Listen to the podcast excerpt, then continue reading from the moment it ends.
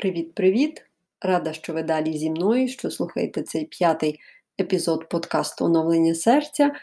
І сьогодні в нас буде час для сторітелінгу. Сьогодні буду говорити і розповідати одну історію про страх.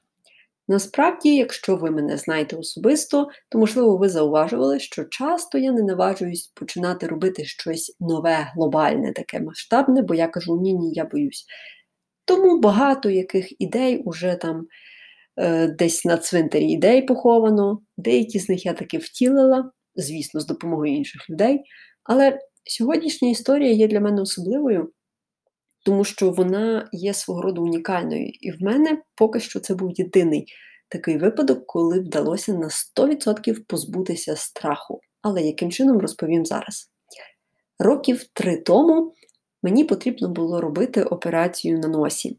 Ще з дитинства в мене була викривлена перегородка, що заважало мені дихати вночі нормально. Я завжди спала із відкритим ротом, і це спричиняло трошки дискомфорт.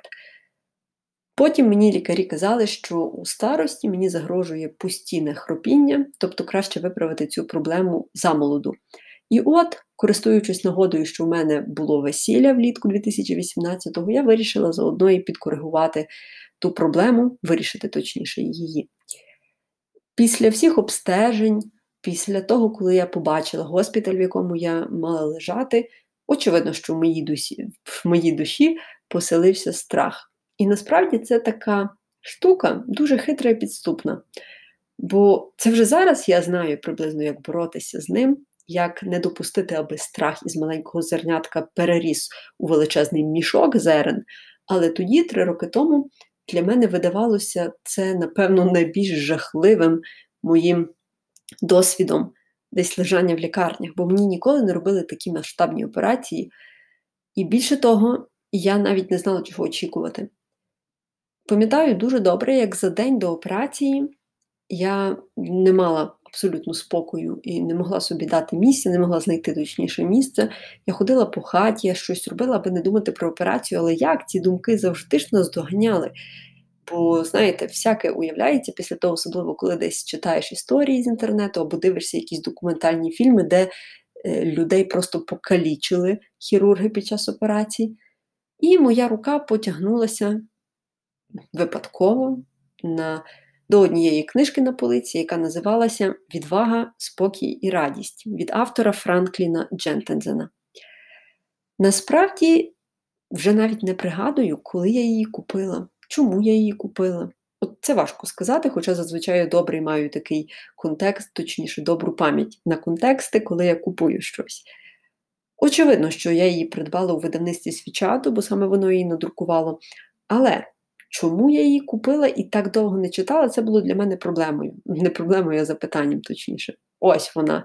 Бачите, зворотна сторона, коли ви записуєте подкасти без сценарію. Тоді доводиться самі себе виправляти. Так от, взяла я до рук цю книжечку Відвага, спокій і радість. Вона невеличка, десь 150 сторінок, і почала читати. Там описано різні типи страхів. Тобто починаючи від страху темряви, закінчуючи страхом втрати близької людини. І скажу чесно, багато з тих страхів були ще мені на той час недоступними в плані досвіду, бо я їх просто не проживала. От, наприклад, страх темряви, ну мені це не актуально, мені вже не 5 років. Чи страх, я вже навіть точно пам'ятаю, чи там було про страх публічних виступів, можливо, і було. Але Зараз я вам навіть точно і не перерозповім якоїсь такої цікавої інформації з цієї книги, окрім одного епізоду, що я читала, про одного маленького хлопчика, в якого в дитинстві пішов батько із сім'ї, або загинув, вже точно не пригадую, і його е, вирощувала, можна так сказати, ростила лише мама. Він почувався трошки неповноцінним, бо в його однокласників був і тато, і мама, і він також хотів мати повноцінну сім'ю. І згодом він став священником. І от коли його питали, ну як тобі рослось без батька, він казав: Ну, ви знаєте, в мене є батько, і він ще досі живий, і це Бог. І мене це так зачепило тоді. Я ще не до кінця тоді провідчувала цю історію, але запам'ятала. І це, напевно, єдине, що я з цієї книжки ще зараз пам'ятаю, треба було її перечитати. Але Після того, як я вже перегорнула останню сторінку, я вимкнула світло, пішла спати, звісно, вся така в переживаннях. На наступний день мене завезли в той госпіталь. І ви знаєте, що було для мене дуже незвичним? З самого ранку, як тільки я прокинулася, в мене не було ні краплі страху, ні краплі переживань, ні краплі хвилювань. Це виглядало як звичайний вихідний день, коли ми їдемо за місто десь відпочивати, або коли ми умовно збираємось на дачі, катаємося в гамаку. Тобто це був суцільний, тотальний спокій. І знаєте, що я почала робити? Я почала змушувати себе боятися. І це не діяло. У мене такого ніколи не було, що після якихось лякливих думок я одразу ставала мирна, спокійна, така прямо аж заражена цим спокоєм. Ні, в мене такого ніколи не було. Я себе змушую боятися, і в мене не виходить. Мені не вдається себе змусити боятися. Я не знаю, яким чином подіяло на мене прочитання тієї книги. Я вже навіть не пам'ятаю, чи я молилася з вечора, щоб гарно минула операція, та напевно, що так. Але той факт, що зранку я встала абсолютно без жодного хвилювання, мене просто вразив, вразив на повал. Єдиний момент, коли я почала хвилюватися, це коли я вже лежала на операційному столі і мене почали обтирати спиртом. Оскільки я не з тих людей, які фанатіють від алкоголю, в мене піднявся дуже сильно адреналін, я почала миттєво рухатися руками, ногами, бо це була дуже дивна і така перша в моєму житті реакція на спирт. Але це, напевно, був єдиний момент, коли я почала хвилюватися, бо я не знала, що зі мною діється, поки мені лікар не сказав, все нормально, це у вас адреналін. І все, далі минула операція, і якби хтось мені таке сказав, Галя, ти не будеш переживати взагалі, то я би посміялася, але це виявилося правдою. Я полежала два дні на відновленні, потім назад повернулася додому. І я просто запам'ятала настільки цей епізод зі свого життя, який важко пояснити, доводячи якимись раціональними аргументами, що це, мов, е, дія самозаспокоєння, самонавіювання. Ні, я сама собі навіювала страх, і він навіть не хотів проникати в мене. Це ось цей епізод, скажімо так, став для мене воістину унікальним бо він більше зі мною не повторювався. Після того я боялася навіть банального виїзду в якесь інше місто. В мене виникав такий трепет, коли треба було пакувати речі.